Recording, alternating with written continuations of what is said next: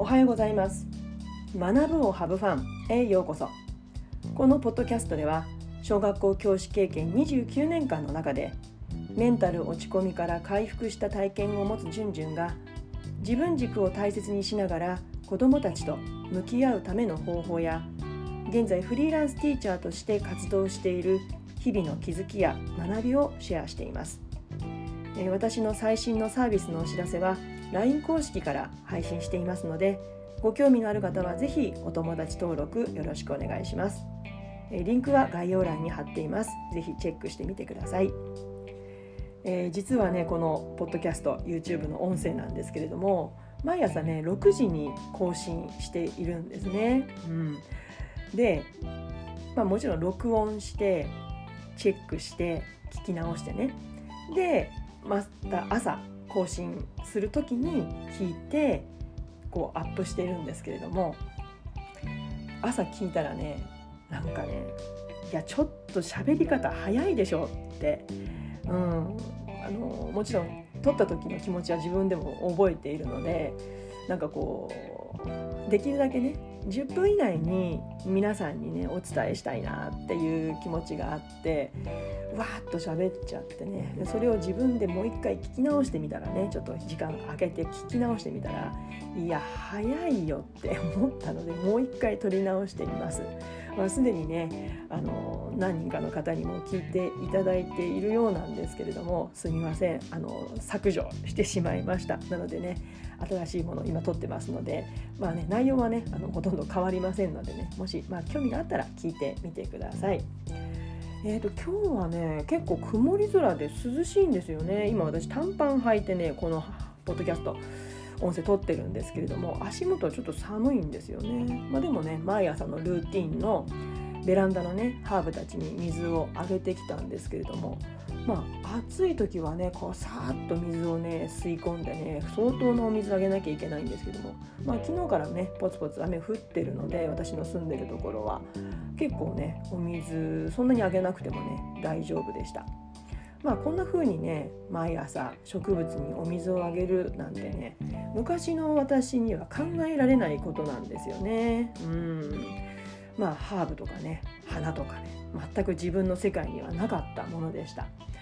まあ、でもね今の私には欠かすことのできないセルフケア癒し自分の機嫌を取るものなんですよね。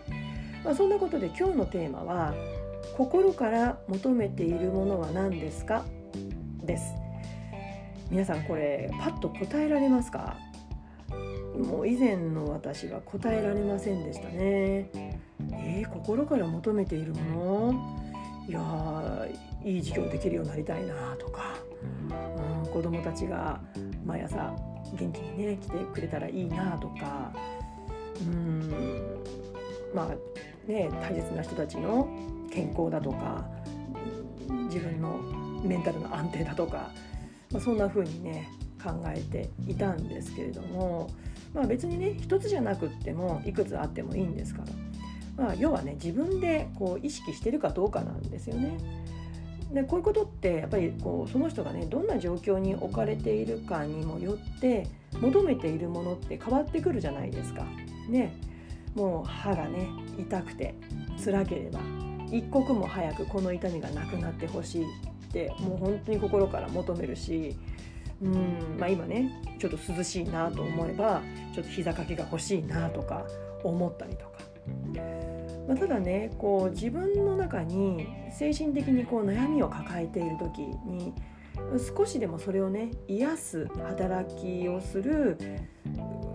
こう求めるもの何かを自分で知っているっていうことはすごく大事だし自分のメンタルを守る働きをしてくれるんですよね。ただこの教師の仕事っていう、まあ、特徴はね目の前に子どもたち、まあ、いるわけじゃないですか。で常に子どもたち変化していくのでやっぱりね仕事に終わりがないんですよね、まあ、当たり前なんですけれども、うん、だからどっかでちゃんと自分で区切りをつけなきゃいけない。で子どもに関わる仕事以外の教員の仕事っていや本当に次々に新しいことが降って湧いてくるんですよ。なのでやっぱりこれも終わりが見えづらい。なのでまあ精神的にねこう安定してる時だったらよしってこうポジティブによしこれやっていこうっていうふうに思えるんですけれどもなんかこうしんどいことがあったりするといやもうちょっとたくさんっていうふうになってしまう。うん、だからついつい没頭してワーカホリック状態になっちゃうんですよね。だからそうするとこう常に頭がカタカタカタカタ動いてる状態だとうん、なんかこうぼーっとすること何もしないで時間を過ごすことがすごく不安になってしまって、うん、なんかちょっとこう危険な状態になったりする、まあ、常に何かをこう頭の中に巡らせてしまう癖がついているのでこう自分の外側で起きてることにも反応し続けちゃうんですよね。でも過去の私を振り返ってみると、まあ、はためにはねすごく仕事熱心で常にいろいろなことを作り出している自己研鑽に努めているっていうふうに見えていることもあったんじゃないかなと思います。ただ実際自分の内側に目を向けていると見るとね自分をどこかに置き忘れていてなんかこういい先生になろうとかいい授業をしたいとかっていう、まあ、外側の評価に自分を合わせていてでもこう没頭して集中はしていたんだけれども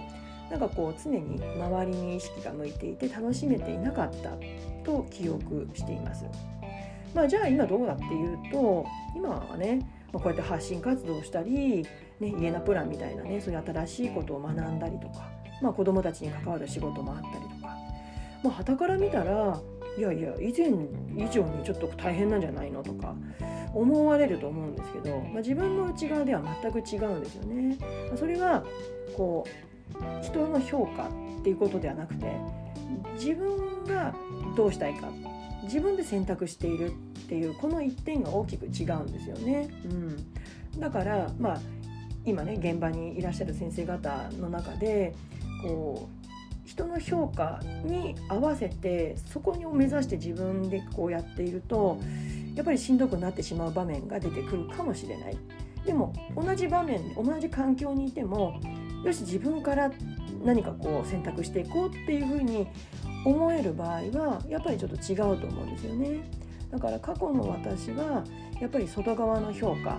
に自分を合わせようとしていただからちょっとしんどくなっちゃったのかなって、うん、思うんですよね。だからやっぱりこう自分を癒す自分をセルフケアするものにもなかなか目が向けられなかったかなって思います。うん、なので私がね今心から求めているものはまあこうね自分の好きとか嫌い得意不得意から導き出したこう自分の軸ですよね。だから自分から楽しむっていうことだったりとか、まあ、居心地のいい環境を自分の家や教室でも作ったり、まあ、その中で花を見るとかハーブを育てるとか、まあ、ゴルフのボールやキャンプの焚き火の炎やお香の香りなどを見るとか家具とか、まあ、サウナなんかのねこう何か一定集中できるものをやっぱり私は心から求めているなって、まあ、それがあるからやっぱこう自分軸でこう生活しているので人からの評価に自分を合わせるんじゃなくて自分がどう楽しむかっていう、まあ、仕事もプライベートもそこができるようになってすごく、うん、自分で自分の機嫌をとっているのかなセルフケアしているのかなって思います。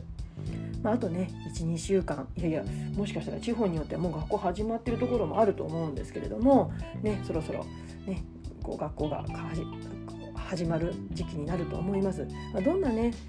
小さなことでもいいし人と比べてどうとかっていうものじゃなくてね、うん、ぜひ自分の心が求めているものに出会って自分で自分の機嫌をとってあげてほしいなって思います。ね、やっぱり自分を大切にする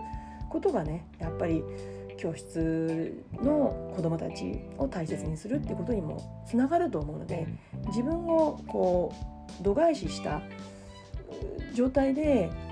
うん、子どもたちのためにね何かこう幸せにすることってできないんじゃないかなって思うんですよね。うんえー、今日はね心から求めているものは何ですかっていうテーマでお話をしました。え、現在ね夏休み中の在宅ワークということで毎日更新にチャレンジしています。えー、ぜねあの気に入っていただけたら、え、フォロー、えー、チャンネル登録よろしくお願いします。それでは次回のポッドキャスト YouTube まで Let's have fun! バイバーイ